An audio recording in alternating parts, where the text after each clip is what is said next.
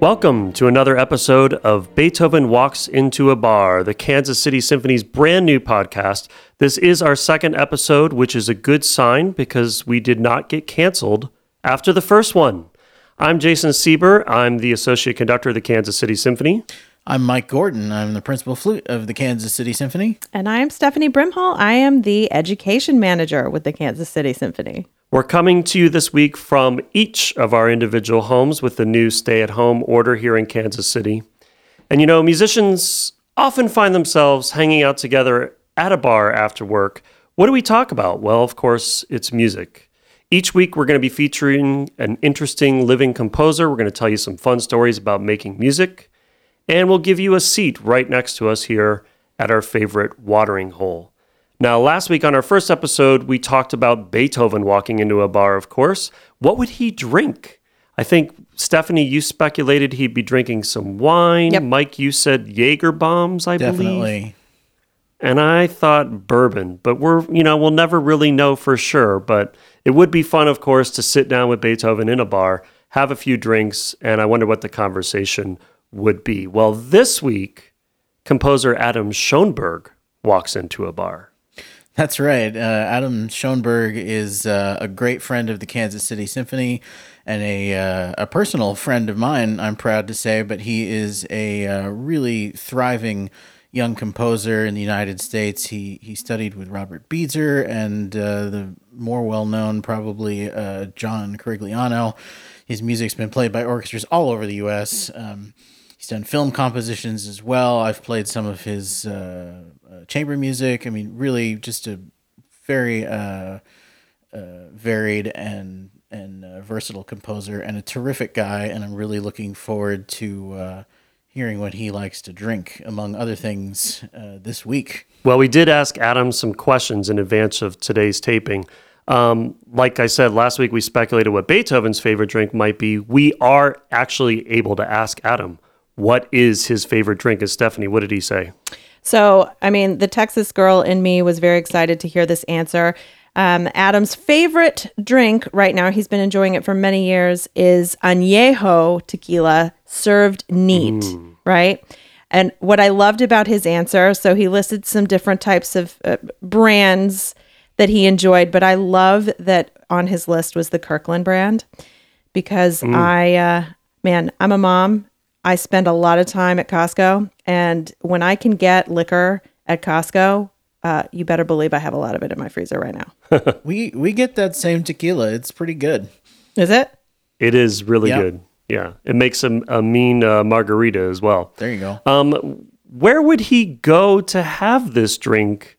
Especially once, you know, this whole stay at home order is over. Where does Adam plan on going to get his first new drink of tequila? So he says that he would go to a friend's house, which I'm going to be honest, I don't know. I I kind of need to be out of the house right now, so I'm going to a bar, but but Adam really wants to get to a friend's house and social socialize with somebody not through a screen. Ugh, we can't all wait to be there. That's for sure. Um, Mike, where where is Adam now? What's he what is he working on compositionally? Do you know? So uh, yeah, Adam is uh, right now at his home in Los Angeles, California. At least that's what he tells us, with his uh, wife and his two kids. And uh, he's working on a really interesting project right now, actually, a, a concerto for orchestra. And um, some of you may be familiar with with other works that are uh, concertos for orchestra. Uh, particularly the the Bartok Concerto for Orchestra is maybe the most famous, and um, you know it's just a it's a form that developed in the early 20th century that is really meant to feature uh, all the different uh, instrumental soloists in the orchestra. Right. And, you know, my favorite question I think that we're asking each of these composers that we're going to feature each week is this. And this kind of ties in with the whole theme of the podcast. Obviously, we can't ask Beethoven any questions. And not only what would he drink, but, you know, how does he compose? What are some of the things that inspire him, etc? But we are asking each of our composers what is the one question that they would ask Beethoven if they could ask one thing of him? And what did Adam say? Well, Adam Adam had a really interesting question because, of course, um, as as he pointed out, I'll, I'll read you exactly what he said in a second. Um, he pointed out that the composers often don't get to choose exactly what they what they compose. So he says, uh, "Wow, dearest Ludwig, what would be your dream project to compose if we could magically bring you back today and you were given complete and total freedom?" As the majority of us composers exclusively work by way of commissions, the commissions themselves almost always have parameters, i.e., overall duration, instrumentation, potential theme, etc. I'm always curious to know what composers would write if they were given the opportunity to compose any type of piece for any type of ensemble with any type of technological backing. Huh. I bet that Beethoven would definitely make use of the technology, maybe incorporate some electronic sounds in his in, in, in his compositions. Who knows? But I, that would be exciting to see what he would write now if Yeah, he were alive today. It's so interesting. There are so many more. Um, there's so much more variety and so much more freedom of forms. I think in in new music. I mean, composers are constantly, um, you know, reinventing the shapes of music. I mean, occasionally uh, a, a modern composer will write something like a symphony or an overture or you know something traditional like that. But more often than not, they don't. Um, it would also be really cool to see Beethoven interact with computers.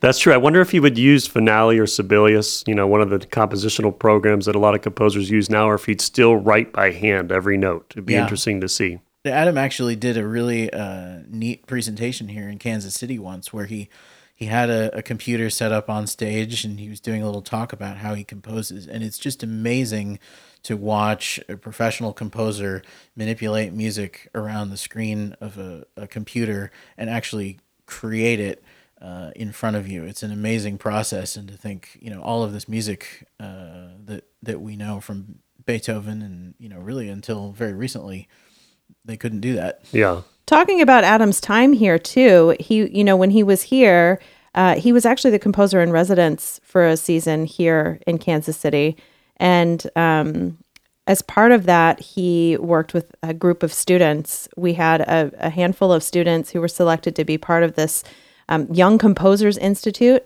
and they got to really be part of this firsthand with him and watch him work and and ask him questions. And they had lessons through skype monthly um, they got to put together their own compositions and then at the end of the season um, they they had their pieces performed by members of the orchestra mike i think you were you were a part of a couple of those i think is that right Yeah, I think so. If I remember correctly, that was such a cool project. yeah That's great. And you know, we play so much new music at the Kansas City Symphony. There's rarely a classical week that doesn't have a piece by a living composer.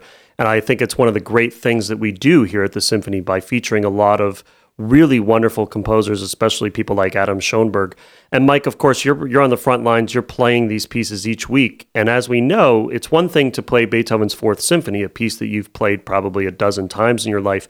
But when you have a brand new piece, especially if it's going to be a world premiere, which is always exciting, talk to us a little bit about how you, as a musician, approach a, a new piece where there's no recording of it, there's no idea how the rest of how your part's going to fit with the rest of the orchestra. Do you approach a brand new piece like that completely differently than standard repertoire? Yeah, it is a lot different actually, uh, because you know when we play uh, Beethoven or something, or Mozart, or or you know really anything by a composer uh, whom we know well, even if it's a piece that I haven't played before, there's a whole context and there's an expectation of how Beethoven's music is played. When you play music by a new composer, very often that expectation is there. With Adam, uh, I've played a lot of his music, so now if I approach a new piece of his, you know, I can interpret it uh, with the context of the other music of his that I know. But most people probably that play his music don't have that opportunity. Right. And I always think it's cool when we are doing a brand new piece. That very first rehearsal is so interesting always because people, you know, there's always some stopping and starting and, and people figuring things out. Even as a conductor, if you're conducting a, a brand new piece, you can go through it in your head, you can study it all you want, you can sit at the piano and hash it all out, but you really don't know what it's going to sound like until that first rehearsal, including the composer themselves. And many times when we do world premieres at the symphony, it's always great if we're able to have the composer there from the very first rehearsal throughout the whole week and to see the piece kind of evolve. And a lot of composers end up making changes on the spot for things that they thought might work, but they don't quite work the way they originally intended. And they might change who plays something or the dynamics of something to help with the balance. It's always kind of cool to have the composer right there as you rehearse their piece. Well, that's a question I had for for Jason. Actually, is you know as a conductor, I mean, I think there are a lot of people. Um, I've heard a lot of conductors say, you know, we, Beethoven's not here. We can't ask him. We just have to assume. What is it like when the composer is right there sitting either with you on stage or out in the audience and you can actually turn around and say, "Hey man, like what did you mean by this?" Or, you know, did you really want this accidental or do you really want this dynamic marking? It's always great and and you know those questions come from the musicians as well as we're rehearsing. They'll say, "Am I really supposed to have an A sharp in this measure or something like that?" And it is really great to be able to get that immediate feedback. And I also think it's cool to always see the collaboration between the conductor and the composer on the spot. And sometimes uh, I'll suggest something as a conductor, and the composer will say, No, I really did intend it this way, and I really think it works. And other times you're able to change their mind about something, and vice versa. Um, so being able to do that organically is always a really cool process, I think. One of the uh, most fun experiences I had with a new piece of music was many, many years ago. I was playing uh, in this brand new, or at the time it was brand new, uh, opera of Osvaldo Golijov. And literally the ink was drying in rehearsal. And every day we'd come into rehearsal and somebody's solo had moved from one instrument to another. So I'd be playing something one day, and next thing I knew, I came in and it was an English horn part or vice versa. Uh, and it was actually such a cool collaborative process that you can't have with Beethoven. The ink's been dry for a little while now. That actually reminds me of a story. You know, we recently performed Bartok's Concerto for Orchestra. We're just talking about Adam working on a new concerto for orchestra. And at the first rehearsals with the Boston Symphony, um, the principal trumpet player at the time had some piccolo cues in his part. Uh, extremely high it would have been on the trumpet, and he was sitting there warming up before rehearsal, playing these piccolo cues, thinking it meant piccolo trumpet, and that it was actually a part and not cues. So he's sitting there practicing, warming up on this really difficult part. And Bartok heard him and loved it and actually added the trumpet to the woodwinds who play this little lick in the final movement. And, and now it's one of the most magical moments, I think, in the whole piece. So that's just another perfect example of how a composer, if they're able to be present at the rehearsal process, can really make some cool changes and and the piece is never really finished. That's awesome. So the composers that we've talked about so far have all been um, very successful. They've had a lot of works that have lasted well beyond their years, right? But that's not always the case with all music. And I, I wonder how how do you know what music is going to still be played in the future? Like how do you know it's what you're playing is going to last? That's right. You never really know, I guess, during your lifetime as a composer, whether your music is going to continue to be played after you've left. Um, but of course, Beethoven, Brahms, they definitely had to have known, okay, I'm pretty good at this. People are going to be playing my music for years. But there are times where maybe a composer is not quite as successful and maybe they have a hit during their lifetime or maybe they don't. Um, but there are definitely one hit wonders in the classical music world, in the orchestra world, just like there is in the pop world. And uh, I actually um, put together a little quiz for you two to see how well you know your pop one hit wonders and your classical one hit wonders. Um, so let's play a little game here. I'm going to tell you the artist. And by the way, these all come from the VH1 top 100 one hit wonders of all time. And all the tunes that we're going to talk about made the top 10 of that top 100. So these are very recognizable one hit wonders. You should know these. Let's start kind of easy.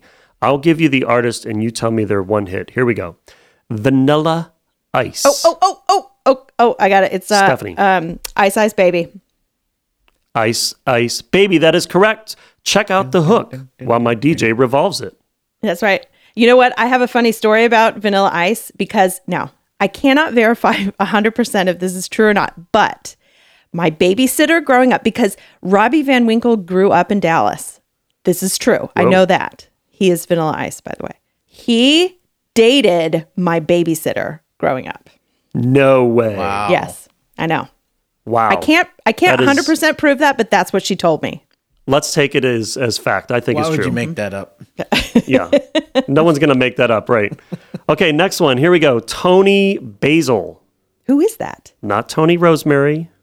Not Tony Oregano. Toni Basil. I What was I don't her know big who that hit? is. Oh, it's a her. Hey, Mickey, you're so fine. You're so fine. You blow my mind. Name Oh, Mickey. wow. Okay. Mickey, of course. Okay, Right. next one. You guys are uh, one for two. One for two. Here's the next one. Los Del Rio. Oh, got it. Stephanie. Macarena. Hey, Macarena. Very Hi. good. Goodness. Okay. That brings back Here's one from the 80s. From my teens.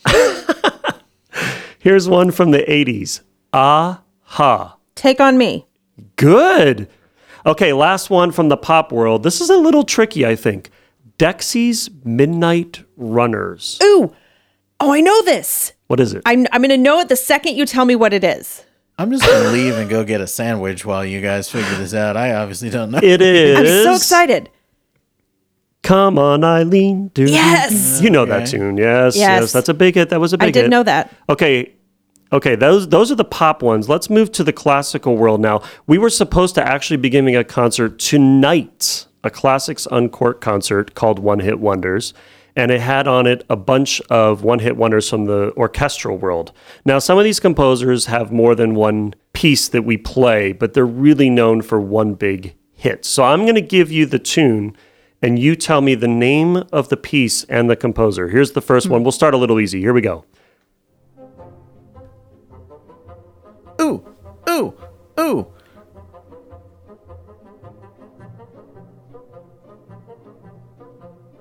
Who knows that one? Mike knows it. I finally know one. Mike, what is it? It's Sorcerer's Apprentice by Dukas. That is correct. Ding, ding, ding. The French composer Dukas, Sorcerer's Apprentice. He also wrote a really great brass fanfare, La Péri, that I suggest you check out as well if you don't know that one. But he's really only known for that one big hit, which of course was in Fantasia and various other things. All right, how about this one?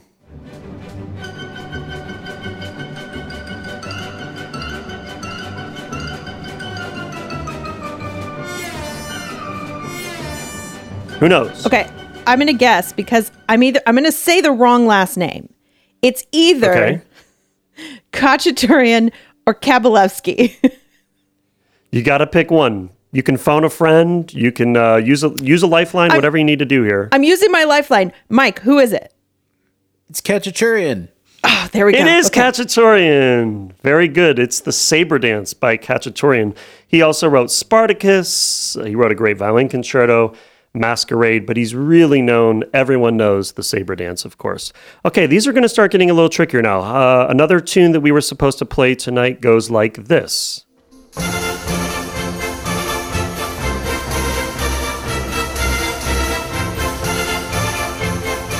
Who knows?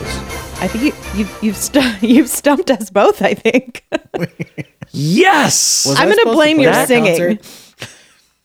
That is España by Chabrier, and I thought it was pretty clear. Yeah, that's that's uh, Chabrier, another great French composer, but uh, that is a piece, of course, influenced by Spanish culture. That's why it's called España. Little known fact about the Chabrier harpists practice that piece constantly because they have to play it for auditions. Fun fact. That is very true. About España. That is very true. It is a very complex harp part in that piece. Okay, uh, moving on. Next one. Here we go.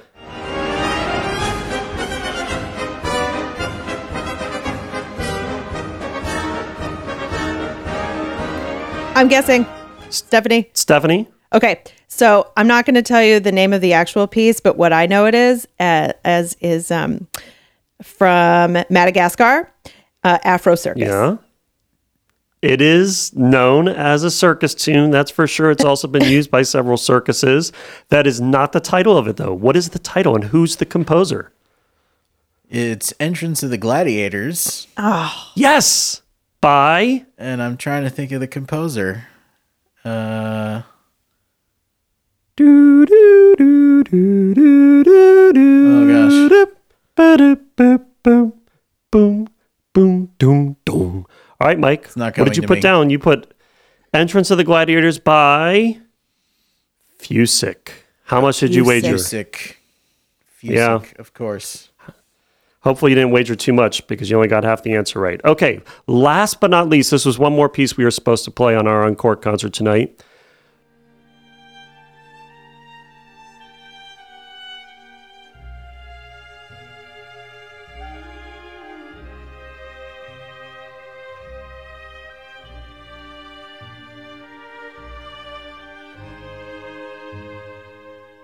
Boy. I have a question for Mike. Yeah. Mike, were you play were you supposed to play this concert? Um. Why? Yes, Stephanie, I was, but uh, So therefore you have not been practicing your parts. well, you see, I I often we play a lot of music here at the Kansas City Symphony, and I usually am not practicing my music until a little closer to the concert, and the concert was canceled almost two weeks ago, so I never got around to picking up this music and preparing it. All right, Well, sorry. despite Mike's excuses, you still have not given me an answer. Does anyone know what that tune was? It's a really well known tune. It's played all the time at weddings. Weddings. Weddings. All right, I'll just tell you. It was the Adagio by Albinoni, Baroque composer. Now, I will also tell you that even though it is attributed to Albinoni, it actually, we believe, was composed by Albinoni's biographer, Giazotto. And he at least finished the piece. It's possible that Albinoni wrote the main tune, the very beginning of it, but Giazotto definitely finished it. It's been used in the movies Flashdance, uh, the 1991 film The Doors, and most recently in Manchester by the Sea. Now, I have to say, you guys did much better at the pop tunes than the classical tunes, and that worries me a little bit. I think you all need to go home and study up, listen more, and practice. Let's be clear. Stephanie did better at the pop stuff than Mike. That's actually true. Yeah. That's actually true. Stephanie nailed the pop stuff. Mike, you need to listen to more pop music. Mike that's for sure. didn't get out much as a teenager. Mike was locked in a closet playing the flute. Hmm. So yeah, those were pieces that were going to be on our Classics Uncorked concert. But also this week we were scheduled to do a Pops concert as well, a series of concerts with a an ABBA cover band, tribute band, right, with the orchestra, and that's part of our Pop series, which is pretty different than what you would consider a, a traditional symphony concert. That's right. You know, this week actually we were supposed to do three different programs, and that's a pretty typical week for the symphony. We're either doing a classical week uh, where we have one program, or maybe an opera or a ballet. Those are one program weeks, but a lot of times we end up playing three, sometimes even four different programs in one week. We really have to be on top of our game, etc. And you know, so a lot of times with the pops concerts, we only get one rehearsal, and usually it's like two and a half hours long, and there's two hours worth of music on that one rehearsal. So a lot of times we have to skip over a few sections. Um, we might, if something repeats, we'll just not do the repeat, etc. And we literally have enough time to basically just run the music, as opposed to a classical week where we're spending, you know, four, maybe even five rehearsals on a program and really um, polishing it up. But of course, we're able to do that because a lot of pop's music is significantly easier for us as musicians than the classical weeks, don't you think, Mike? Yeah, I mean, I think one of the things that makes it easier is that the the featured artist is usually the you know the singer. It's most often a singer, occasionally an instrumentalist, and everything else is a bit more accompanimental. And in the original versions of most of these songs, there was not an orchestra, so often we're filling out. Uh, you know what would have been played by the band or the piano player or something like that. Yeah, and you know, a lot of times you just mentioned that what we're, what our role is basically in these pops concerts, and we can easily, if it's not done right, become sort of like a backup band to the star, whoever the the pop star is that we're working with or whatever. And what I've loved about the pops concerts that we've done most recently at the symphony is that as we do more and more of these, the people writing, the arrangers that are, are writing the orchestra parts, are getting more and more creative with the what what the orchestra's role is, and it's not so much long notes and and backing up the artist, but really collaborating with the artist and becoming a much more integral part of of these great charts. Yeah, that's really true. Uh, a lot of the artists we get now have really outstanding arrangers that have that have made a true uh, orchestra component uh, of the of the artist's original songs, and um, and then it's really really fun. Yeah, and you know, there's always a challenge with pops concerts because a lot of times the artist themselves is, of course, mic'd. And we as orchestras are are not mic'd when we did give a typical concert. And of course you got to get a good balance. And to me it's always tricky to make sure that the orchestra still sounds as acoustic and organic and natural as possible. So that's where the sound engineers whether they're traveling with the artist or they're our own sound engineers that we use at the symphony become really the heroes of a pops concert to really make sure it comes across to the audience as beautiful and natural as possible. Now, we've had all sorts of great pops artists um, joining us recently. Some of my favorites have been Lyle Lovett, um, Leslie Odom Jr., Melissa Etheridge. We've really worked with some really outstanding artists, um, but some of them uh, come with interesting riders, Stephanie. And you get to where you sit in our offices. You're right next to our manager of artist relations, so she's the one that gets those riders.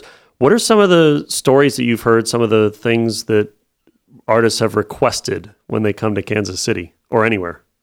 Okay. So so you're right. Uh, I will preface this though, Jason, by saying that, you know, these artists are on tour all the time. They're on the road, they're away from their homes and they're away from their families. And so they like to ask for things that are going to make them comfortable and happy. And I love that. That's great. And we are always super excited to provide all of those things.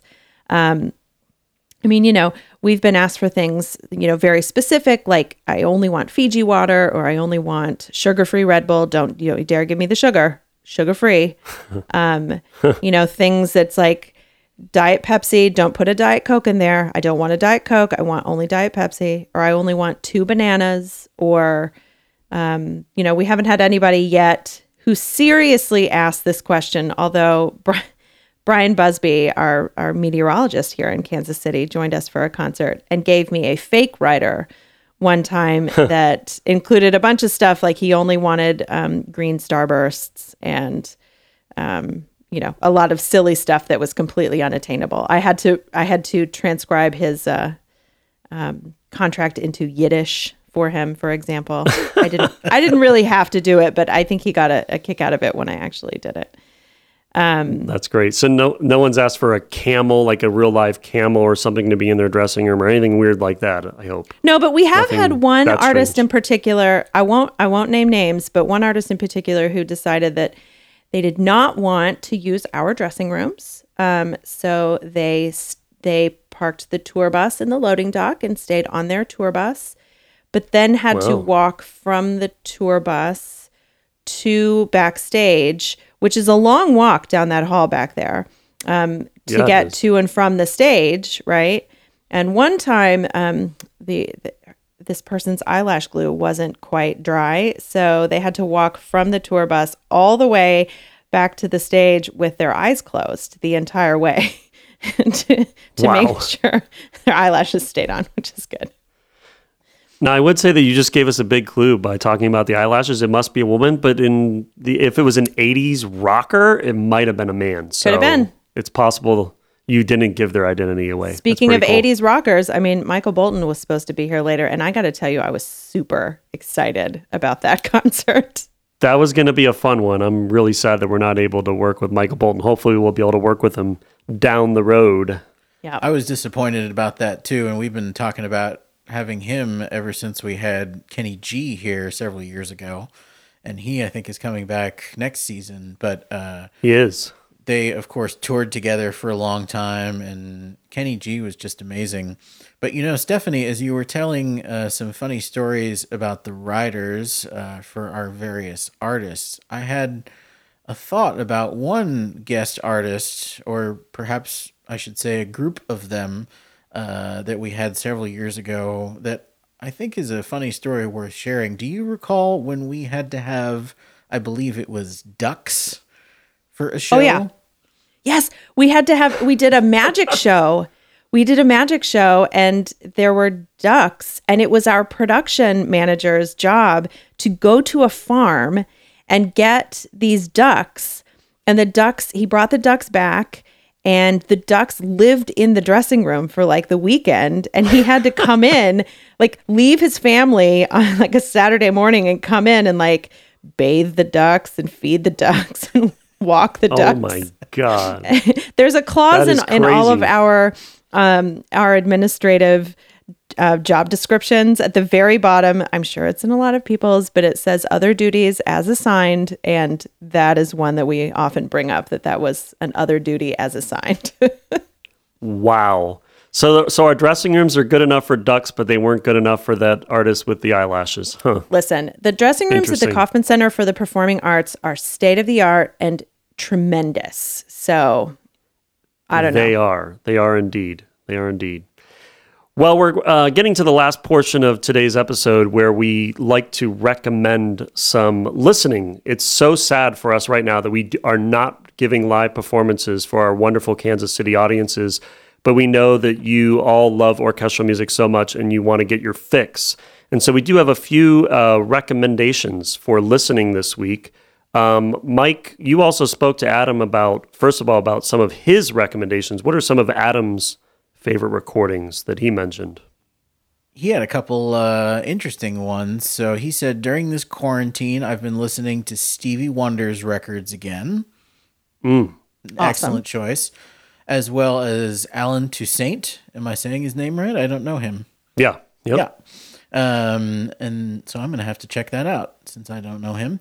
Uh, he- then, in uh, terms of classical uh, music, he's been listening to Michael Tilson Thomas's uh, recent release of Copland Third Symphony, one of Adam's favorite pieces, and mine too. Uh, a recording with the San Francisco Symphony.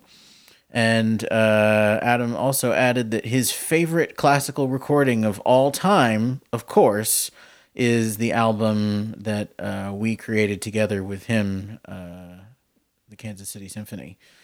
So I, you know, would be hard pressed to argue with that. And I remember when we recorded it, was so exciting to not only get to record music that hadn't previously been recorded, but uh, to do this album with Adam, uh, our friend, and it has on it uh, his American Symphony, Finding Rothko, and at the time it was a new commission that we did with him called Picture Studies.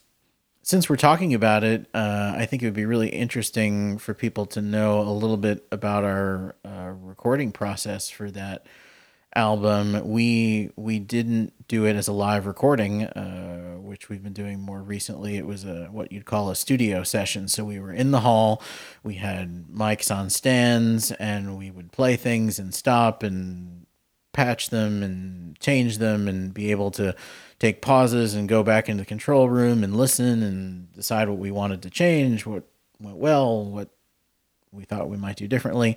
And one of the um, uh, most difficult parts to record uh, was uh, one movement of picture studies where the solo E flat clarinet played from the organ uh, loft where the console is above the orchestra. And miking that and coordinating it uh, was one of the most difficult parts of the process. And uh, our former uh, our former second clarinet and E flat player uh, Boris Allakhverdyan did an amazing job on that, and uh, you can hear him on that recording. Stephanie, do you have any uh, recommended recordings this week? Well, let's see. Since I did so well at the pop music um, trivia, I will say I would highly recommend listening to Vanilla Ice's entire discography. I love it. and absolutely get back into the Macarena because we are all trying to get in some some extra exercise as we are here in in our homes. So definitely get get into the Macarena and do some do some movement. I think those are my recommendations this week for sure. Definitely good suggestions. And you know, I was Google searching one hit wonder albums, and there are literally like hundreds of them out there. So you can do a Google search, find your maybe your decade that you grew up. They have best one hit wonders of the 80s, the 90s, the 2000s, whenever you grew up. Maybe you grew up like Mike did in the 50s, you know, whatever your decade is, you should just find that and find an album of one hit wonders. Now, there are no real albums of classical one hit wonders. No one's put that together. So, if you're sitting there bored at home right now, that might be a good album to put together. I'm sure lots of people would buy it. But there are lots of wedding albums out there. And I don't know what it is about wedding music, but there are a lot of one hit wonders in the wedding world. Uh, we mentioned the Albinoni Adagio or the Giazotto Adagio, if you want to think of it that way. But there's Pachelbel's Canon, there's Jeremiah Clarke, trumpet, voluntary trumpet tune, Purcell. I mean, there's just so many one hit wonders, and and uh, you can check those out on probably any wedding album. So, thanks for joining us this week. We are excited to be back next time where we're going to discuss the exact opposite of a one hit wonder and explore what it takes to become a major international soloist. So, artists like Madonna, Prince, and Beyonce, they're not the only one name superstars in town.